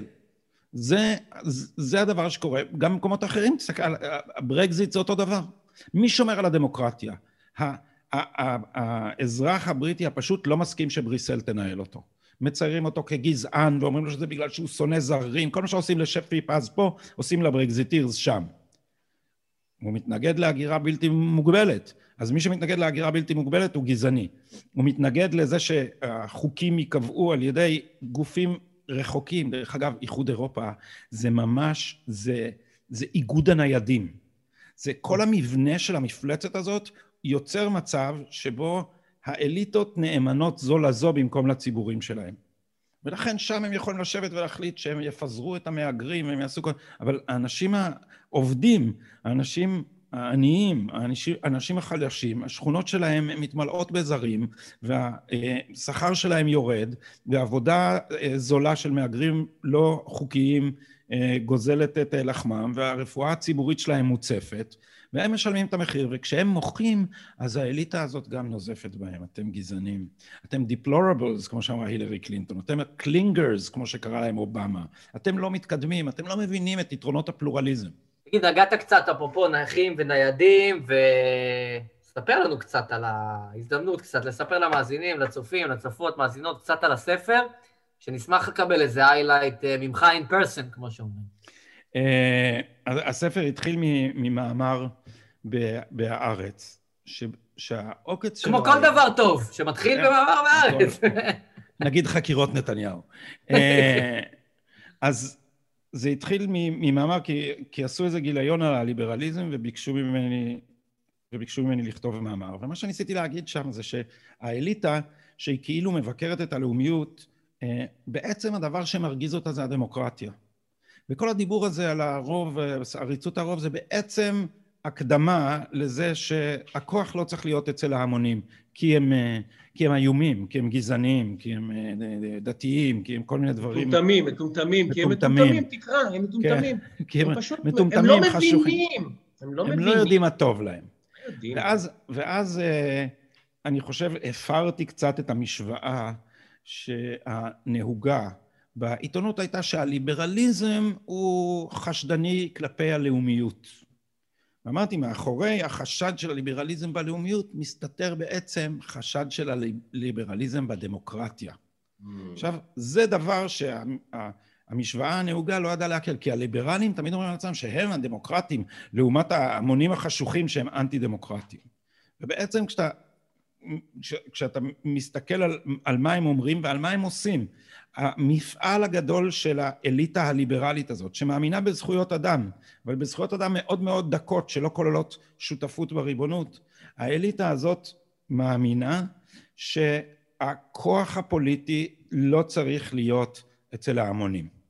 ולכן כל מה שהיא עושה, כל, וזה כל, מחיזוק הבנקים המרכזיים של המדינות השונות, דרך ההכפפה של החוק הלאומי לחוק הבינלאומי, החיזוק של מוסדות טרנס-לאומיים, בכל הדברים האלה, מה היא עושה? היא מרוקנת מריבונות את מדינת הלאום, עכשיו, הריבונות במדינת הלאום היא דמוקרטית. זאת אומרת שככל שאתה מעביר את הכוח לבתי משפט, לאו"ם, לאיחוד אירופה, לארגון הבריאות העולמי, לקרן המטבע, לבית הדין בהאג, ככל שאתה מוציא כוח מתוך מדינת הלאום, אתה, לאן אתה מעביר אותו? אתה מעביר אותו מידי המונים שיש להם זכות הצבעה, לידי האליטות שמנהלות את המוסדות האלה. וזה מה שהם עושים בעצם. זה בעיניי המפתח להבין את המאבק בין הניידים ונייחים. א', זו תובנה לא פחות ממבריקה, באמת, ולא, ולא בגלל שאתה אורח פה, תובנה יפהפייה, מבריקה, כי אגב, כשאתה נכנס אליה, לרזולוציות היותר בסיסיות שלה, אפילו אתה אומר, רגע, זה נכון. הרי הדמוקרטיה נועדה לשרת את העם, את ההמון, את הציבור, זה הקטע שלה. זה, זה הסיבה שבכלל, מה שנקרא, יצאנו מהבית. והנה, יש פה קבוצת, קבוצה נבחרת שאומרת, רגע, הציבור מטומטם, הציבור לא יודע, אני צריך לנהל את הציבור, ואז עושים עליו מעקפים, פרקליטים, פקודים, אני רוצה לספר לך סיפור היסטורי, גדי ודאי מכיר אותו. המהפכה הצרפתית, 1789. היו שלוש חוקות אחרי המהפכה הצרפתית. 91, 3, 5. בחוק, חוק, זה איך האינטלקטואלים שבכלל התחילו את המהפכה הצרפתית, זיהמו את המהפכה והחזירו את נפוליאון, לא החזירו את נפוליאון, אלא החזירו שלטון מלוכני, אפילו יותר דרקוני, 12 שנה אחרי שהמהפכה התרחשה, 13 שנה, סליחה, אחרי שהמהפכה התרחשה. זה הכל. מה הם עשו? ב-1991 היה חוק כזה, שים לב, נדב שטראוכלר. ואגב, זו הפנטזיה האמיתית של הדמוקרטים הליברליים. 1791. 791, סליחה. זו הפנטזיה הדמוקרטית, האמיתית של הדמוקרטים פה. הם החליטו לעשות שווי קולות לפי מעמדך בחברה. אם אתה אציל מדרגה מסוימת, קולך שווה 100 קולות. אם אתה אציל מדרגה אחרת, הוא שווה אלף קולות. אם אתה עיקר, קולך שווה רק קול אחד. מה הם רצו לעשות? הם אמרו בעצם, קולו של אציל, כי הוא יודע והוא חכם והוא משכיל והוא זיבי, שווה אלף או חמשת אלפים קולות, וקולו של הפלב, מה שנקרא, של, ה, של האדם שבשבילו בכלל התחילה המהפכה האגררית, של החקלאי, של עובד האדמה, של האדם שאין לו לחם, הוא שווה רק קול אחד. זה מה שאמרה האליטה הצרפתית אז, ולכן המהפכה קרסה. לכן היא קרסה. כי 12 שנה אחרי שהמהפכה הזאת קורית, ועורפים את ראשו של המלך ושל אשתו, עולה נפוליאון לשלטון. אתה אומר, מה קרה? מה קרה? נכנסו ההיפר-ליברלים והתחילו לשחק. אמרו, אנחנו לא רוצים דמוקרטיה באמת לכולם. ואז התחילו מסעות טיהור של אנשי דת ומתנגדים, וכל אחד הפך את זה ל... באמת, נהיה שם מרחץ דמים קיצוני, והמדינה קרסה, כי הם לא רצו דמוקרטיה. הם לא רצו דמוקרטיה, האצולה הצרפתית של אז, הם לא רצו. בדומה לאצולה של ימינו, הם לא רוצים, וזה מתחבר למה שגדי אומר, הם לא רוצים דמוקרטיה. הם כבר עשו את המהפכה הצרפתית, שחר העמים, באמת. אביב העמים התחיל במהפכה הצרפתית שם, ב- ביולי. וכשיש לך את הנס הזה קורה, מה אתה עושה? אתה אומר, לא, לא, לא, שנייה, מה זאת אומרת? לתת לאיכרים להצביע? לתת לנערי אחוזה להצביע? לתת לכל מיני אנאלפביתים להצביע? לא, לא, לא. אנחנו קודם כל משכילים, עשירים, רוזנים ואצילים, אנחנו נחליט, כי קולנו שווה יותר. וזה כבר לא דמוקרטיה, ולכן היא קורסת. וזה התהליך שאנחנו עוברים פה בישראל, וגדי עכשיו מצביע עליו יפה, גם בניידים ונייחים. הם למעשה, בהפוך על הפוך, חותרים תחת הדמוקרטיה במסווה של שומרי הדמוקרטיה. וזה הספין המושלם הווירטואוזי שלהם. אגב, לדעתי חלקם לא מודעים לו אפילו. מה שנקרא אצל אבישי הגמוניה שאינה מודעת להגמוניותה. ממש. מה, זה... זה אבל זה... המהפכה הצרפתית עוד עברה שלב של רדיקליזציה בכיוון הדמוקרטי אצל היעקובינים, כן, כן. וקרסה דרך זה.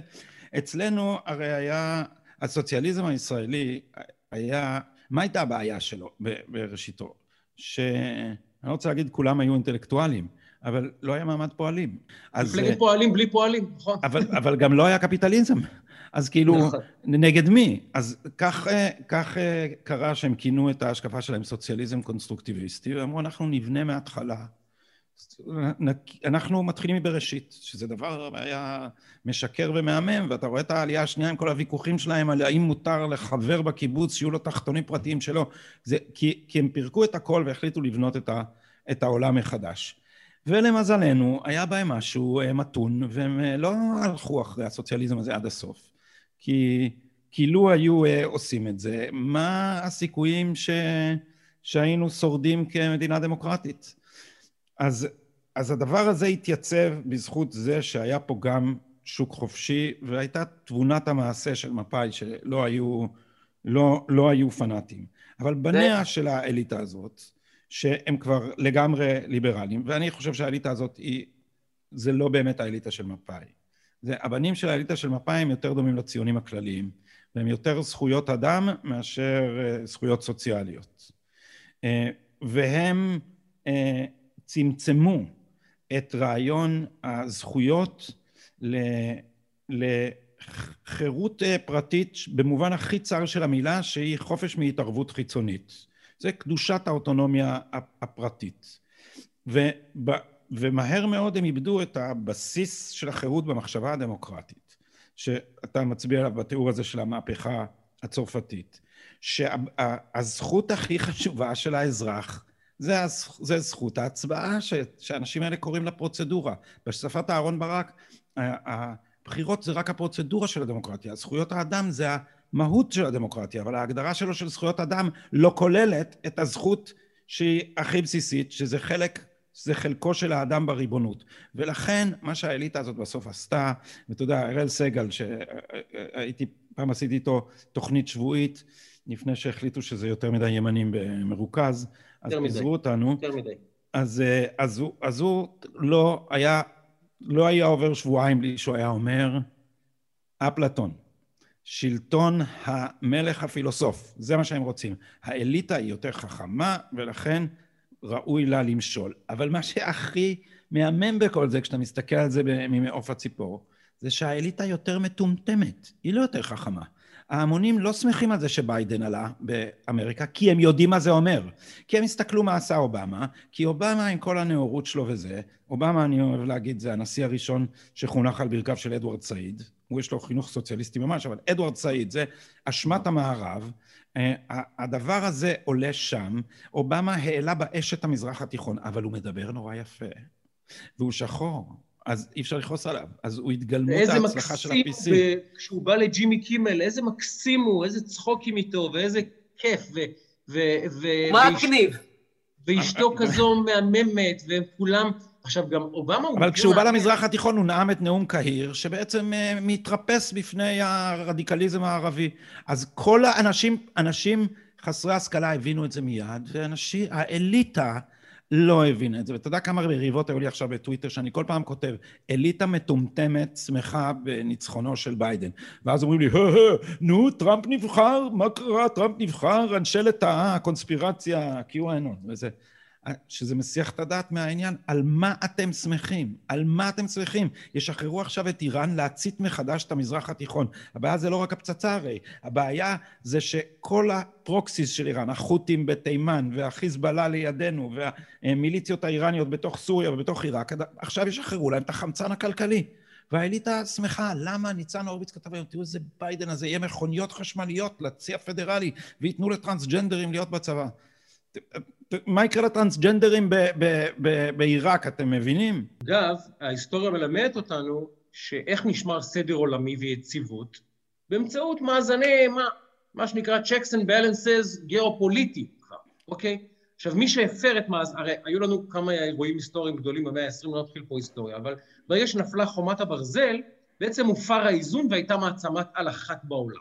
ארה"ב, היה כמה שנים של בוקה ומבולקה, אף אחד לא ממש הבין מי נגד מי ומה קורה, עד שרוסיה שבה לעשתונותיה, סין התרוממה וכולי וכולי, וכוחות באי ערב התחילו להיכנס למשחק. מי שבעצם ברא את ארדואן, ברא את המפלצת שהיא סין, לא, לא ברא, אלא התיר אותה מה, מהכלוב שהיא הייתה בו בסופו של דבר. מי שהפך את פוטין למפלצת זה אובמה, בסופו של דבר. הוא עשה נזק הרבה יותר גדול מאשר להיכנס למזרח התיכון ופשוט להעלות אותו בלהבות ולפנטז על איזה עולם אידילי שבו לא יודע מה, אין לי מושג אפילו מה, הוא פינטז, משהו מנותק. והדבר המדהים, הדבר המדהים, זה שאובמה זכה בפרס נובל לשלום. אתה מבין, עוד לפני שהוא עשה אפצ'י וטראמפ, אבל... שעשה פה הסכמים היסטוריים, אף אחד אפילו לא... עזוב טראמפ עם, עם ההיבט הישראלי, שהוא היבט חשוב מאוד, בהיבט הגלובלי האמיתי של יציבות העולם, מה אתם חושבים? שצפון קוריאה לא תבחן עכשיו את ארצות הברית? מה אתם חושבים, שפוטין לא יבחן את ביידן? שהסינים לא יבחנו את ביידן? לא תבחן. ואיראן לא תבחן... לא יבחן, כולם יבחנו את ביידן, ואם הוא יהיה, סליחה, אמרתי את זה פעם, נקניק כמו אובמה, אוי לנו ואוי לנשמתנו. אז טראמפ, אני לא, אני, אני לא אשקר, לא אוהב את הסגנון שלו, לא אוהב את המיזוגניה שלו, לא אוהב הרבה דברים באיש הזה. אבל לפחות הצפון קוריאנים ידעו, האיראנים ידעו, הסינים הבינו, הרוסים הבינו, הטורקים הבינו. אתה לא מתעסק, אתה לא מתעסק עם סחבק, הם הבינו את זה. ועכשיו הם יודעים, ויהיה פה עכשיו שנה מאוד מדאיגה בהיבטים גיאופוליטיים, כל העולם יבחן את ביידן. ומה עושים גורמים כמו סינים, טורקים וכולי? הם יזלגו לו בהתחלה, ינסו לנגוס אותו בקטנה, לעקוץ אותו בקטנה. פה איזו הפרה של הסכם, פה איזה אה, פתאום נושאת נשק שחוצה אזורים ימיים שאסור לה, פה איזה ניסוי גרעיני. יתחילו דברים, אתם תראו שזה יקרה. כדי לראות מה תהיה התגובה האמריקאית, כי ככה ההיסטוריה עובדת. הדבר הבא יהיה התגרויות, אה, כבר uh, עושים טיסות בתוך המרחב האווירי של טיוואן, וזה זה, זה הולך, לדעתי הם חושבים שתחת ביידן הם יכולים לספח את uh, וזה, אם אני, זה אני הדבר הזה אני רוצה אנקדוטה קטנה לפני שאנחנו ככה מתקדמים וסוחמים את עצמנו תכף. יש נקודה אחת, דיברת קצת, דיברתם שניכם קצת על נושא המעמדות. וגדי, נשתף אותך שאנחנו פה בכל שבוע אה, מזכירים נושא שהוא קרוב לליבנו ולא נמצא על האג'נדה, וזה הנושא של אברה מנגיסטו. אברה מנגיסטו נמצא 2,334 ימים בשבי החמאס, ודיברתם על הנושא הזה של מי שיש לו גב, ומי שהמעמדות, ואליטה, ודיברנו פה כאילו זה וזה, האדם הכי חלש בחברה. האדם שאין לו שום לובי, אין לו יח"צ, אין לו קמפיינים, הוא לא הילד של כולנו, הוא הילד של אף אחד. וזה בחור צעיר שנמצא אה, בשבי של החמאס, כאמור, 2,334 ימים, שזה שש וחצי שנים סדר גודל, ואתה לא שומע עליו באף מקום. תשאל את עצמך, גדי, מתי, ש... מתי שמעת בשיח התקשורתי עליו בפעם האחרונה? לא מדברים על זה, זה לא, קיים. נכון. אין, אתה, אתה, אתה מכיר את האירוע, זאת אומרת, אתה מכיר את השם, מכיר את זה, אבל... זה, תחשוב על סיטואציה שלא היה מדובר באדם שהוא החלש בחברה, ואתיופי, וכל המאפיינים מסביב. יש לנו דוגמה, נכון? יש לנו, אנחנו, זה לא תיאורטי. יש לנו רפרנסים מצוינים. עכשיו, אנחנו, אנחנו לא עושים, זה לא אחד לאחד, אבל גלעד שליט, הרי כל יום עודד בן עמי, וזה, וכולם מדברים, נכון, אברה הוא לא חייל, אבל בקצה יש פה אה, עניין חברתי. אני לא מצפה שמישהו ירוץ להוציא אותו עכשיו, אני לא נכנס לכל המאמצים שמתקיימים או לא מתקיימים ואיך מתקיימים. אבל הבעיה, נדב, היא שלבן אדם עם עמדה כמוני, שאני הייתי גם מאוד נגד עסקת שליט. אז אני, אני בעד הטענה של למה שליט כן וכאן לא, אבל, אבל אני הייתי נגד, נגד זה שיעשו עסקת שחרור מחבלים עם שליט. אנחנו בעניין הזה, אנחנו, יש לנו איזה ממש פסיכוזה עם הדבר הזה, כי כי, כי בעצם אנחנו מוכנים אה, להציל בן אדם שיש לו שם, אבל להקריב, לא יודע, 1,200 אנשים שאין להם שם בתמורה. כי אתה משחרר את כל המחבלים האלה, הם, הם כאילו, הם לא עכשיו יעברו לעשות מקרמה. כמה אנשים, כמה אנשים זה, זה יעלה לנו. ואגב, אני לא מקנא בגלעד שליט עצמו. אם אני הייתי הוא, הייתי רוצה להשתחרר, אבל לא הייתי רוצה אחר כך, אתה יודע, לשבת בבית ולחשוב אה, כמה אנשים נהרגו כדי, ש, כדי שאני אזכה חזרה בחופש שלי. ואני אפילו, אני, אני, אני, אני מבין את הטענה, הנקודה שלי היא, אני עוד לא נכנס אפילו לעניין המשא ומתן. אני נכנס לעניין שזו דוגמה בעיניי חברתית, ממש, זה, זה עניין סוציולוגי בכלל, אני אפילו לא מדבר, על זה שמכיוון שהוא מי שהוא, אני אפילו לא מדבר על עסקה, אני מדבר על זה שהוא בכלל לא בשיח. הוא לא בטוח. תשאל את ישראל ישראלי, הוא לא מכיר אותו, הוא לא יודע פרט עליו. מה, זה לא סקסי? אגב, אגב, תראה תמונה שלו. תראה תמונה שלו למאה ישראלים, אני רוצה לראות עם חמישה מזהים. תמונה של האיש. זה, זה מדכא. נדב, בוא נכנוס את הפודקאסט, נ, נ, נמליץ שוב על ניידים ונייחים, תראה אותו. לגמרי. באמת, קריאת אגב, חבר... אגב, לא, רק, לא, רק, לא רק על ניידים ונייחים, גם על הפודקאסט של גדי. יש אחד הפודקאסטים, שומר סף, אפרופו, אחד הפודקאסטים המעניינים. ובעיניי גם המפתחי שיח. אני חושב שגדי, אני עוקב, ואנחנו פה, בעצם כל האירוע שלנו פה הוא לפתח שיח, כי אנחנו בתרבות ה sound bite, והכל ב-30 שניות, ותן לי את זה כאן ועכשיו. ובפלטפורמה הזאת של הפודקאסט, אה, שאתה מקצוען ויש לך את כל הציוד, אנחנו ילדודס, אבל, אבל בתוך הסיטואציה הזאת... לא, אבל הפופולריות שלכם, מדברים על זה בכל מקום, אז זה נהדר, וזה, והכוונה שלי דומה לכוונה שלכם. שכאילו לימין אין, שימין זה... התקשורת מתמרנת את הימנים ככה שאתה תהיה ימני יחיד בפאנל של חמישה אנשים, ואז אתה תצטרך אה, להיאבק נגד הצעקות, ואז אתה תגיד שלא נותנים לך לדבר, ואז יגידו, זה מה שהימני אמר, שלא נותנים לו לדבר. אה, ולמה אתם מתבכיינים? אתם בשלטון 40 שנה וטה טה טה טה טה. וגם כשאתה מצליח להתבטא, יש לך... אתה חייב לרכז את המסר בזה. והתוצאה היא שאנחנו... רעיונות זה דבר, זה... סליחה על הקיצ'יות של המטאפורה, זה כמו גינה. צריך אה, לזבל אותה, להשקות אותה, להוציא עשבים שוטים, כמו ששי אמר קודם, צריך, צריך אה, לגדל אותה. אז אנחנו, אומרים לי הרבה פעמים, למה אתה לא מביא אנשים מהשמאל להתווכח איתם? אני אומר, יש מספיק מזה. אני, מה שחסר זה דברים כמו שאתם עושים, כמו שאני מנסה לעשות, של, של שיח שקט, שבה אנחנו מפתחים את הרעיונות שלנו, כי האמת שהגינה שלנו כרגע הרבה יותר פורה. זה כאילו לא נעים להשתחצן, אבל מי האינטלקטואלים שלהם כרגע? מה, איזה, איזה רעיונות אה, חשובים השמאל מביא כרגע לשולחן? ממש מעט. אתה קורא את ספריית שיבולת שבמסגרתה יצא הספר הנה עדים ונייחים, אתה ספר אחרי ספר פותח לך את הראש. ספר אחרי ספר. לעומת זאת, אם אני אקרא עוד ספר של, אה, אה, של, של, של הנציגים הבולטים של השמאל ויסבירו לי עוד פעם שהכיבוש משחית או שאי שוויון זה רע, איפ, כאילו זה, זה עץ מת. פה, פה אני חייב להגיד לך, יש פה, ואני מתחבר, יש פה גינה מגוונת אצלנו, אנחנו מנסים לעשות גינה כאילו פולקלורית. באמת, אגב, אני מציע לך, שבוע שעבר הייתה פה, היה פה שיח מרתק עם אה, גדעון לוי, אפרופו איש שמאל. הייתה פה שיחה מרתקת, תשמע, אתה, אתה, אני ממליץ ממש להאזין. אני קטעים ראיתי מזה, קטע אחד הוא הפך כבר לשם דבר, נכון? כאילו ה... כן, כן, זה ממש רץ חזק. אני אגיד משהו, אבל ממש לסיכום, ולא כי אנחנו לא רוצים לדבר, כי אני צריך ללכת אגב, אה, אני אגיד משהו, אבל בהיבט הזה, ש... אני חושב שאחת מהתרומות החשובות שלך, גדי, ואנחנו צריכים אולי, אולי לעשות שיחת המשך, ממש ב, ב, לא בזמן הרחוק. בשמחה. על, על לגיטימציה של התפיסה האקדמית הימנית בכלל בשיח. זאת אומרת, איך אנחנו לאט לאט, אני מרגיש, וזה חלק מהתפקיד של הוצאת שיבולת ושל אנשים כמוך, אני לא מחשיב את עצמי להיות אינטלקטואל, אלא יותר, אה, אתה יודע, סופר ועיתונאי, אבל אתה באמת אינטלקטואל, מה שנקרא, עם תעודה. אבל אני חושב שברגע שנצליח למרכז או לתת ריבוי קולות יותר לאינטלקטואלים מהימין ולאידיאולוגיות כאלה, להנכיח אותם באקדמיה, אני חושב שזה גם יתחיל לחלחל לערוצים היותר אה, אה, נמוכים, לתקשורת, לציבור וכן הלאה וכן הלאה. כי כרגע יש איזו דרקוניות באקדמיה שמבטלת תפיסה אקדמית ימנית אה, ונותנת פתחון פה רק, ל, רק נכון. לאחת. וגם בעיתונות, ו... אם, אם אני יכול לשים רק הערה מצחיקה, כי הערה מצחיקה שהיה באיזה מאמר בארץ, כתבו עליי שפעם הייתי אינטלקטואל ועכשיו נהייתי ימני. זה ההפך ביניהם. מצוין. תקשיב, אה, אני, מה שמדהים זה, זה כמו אביב גפן, כן?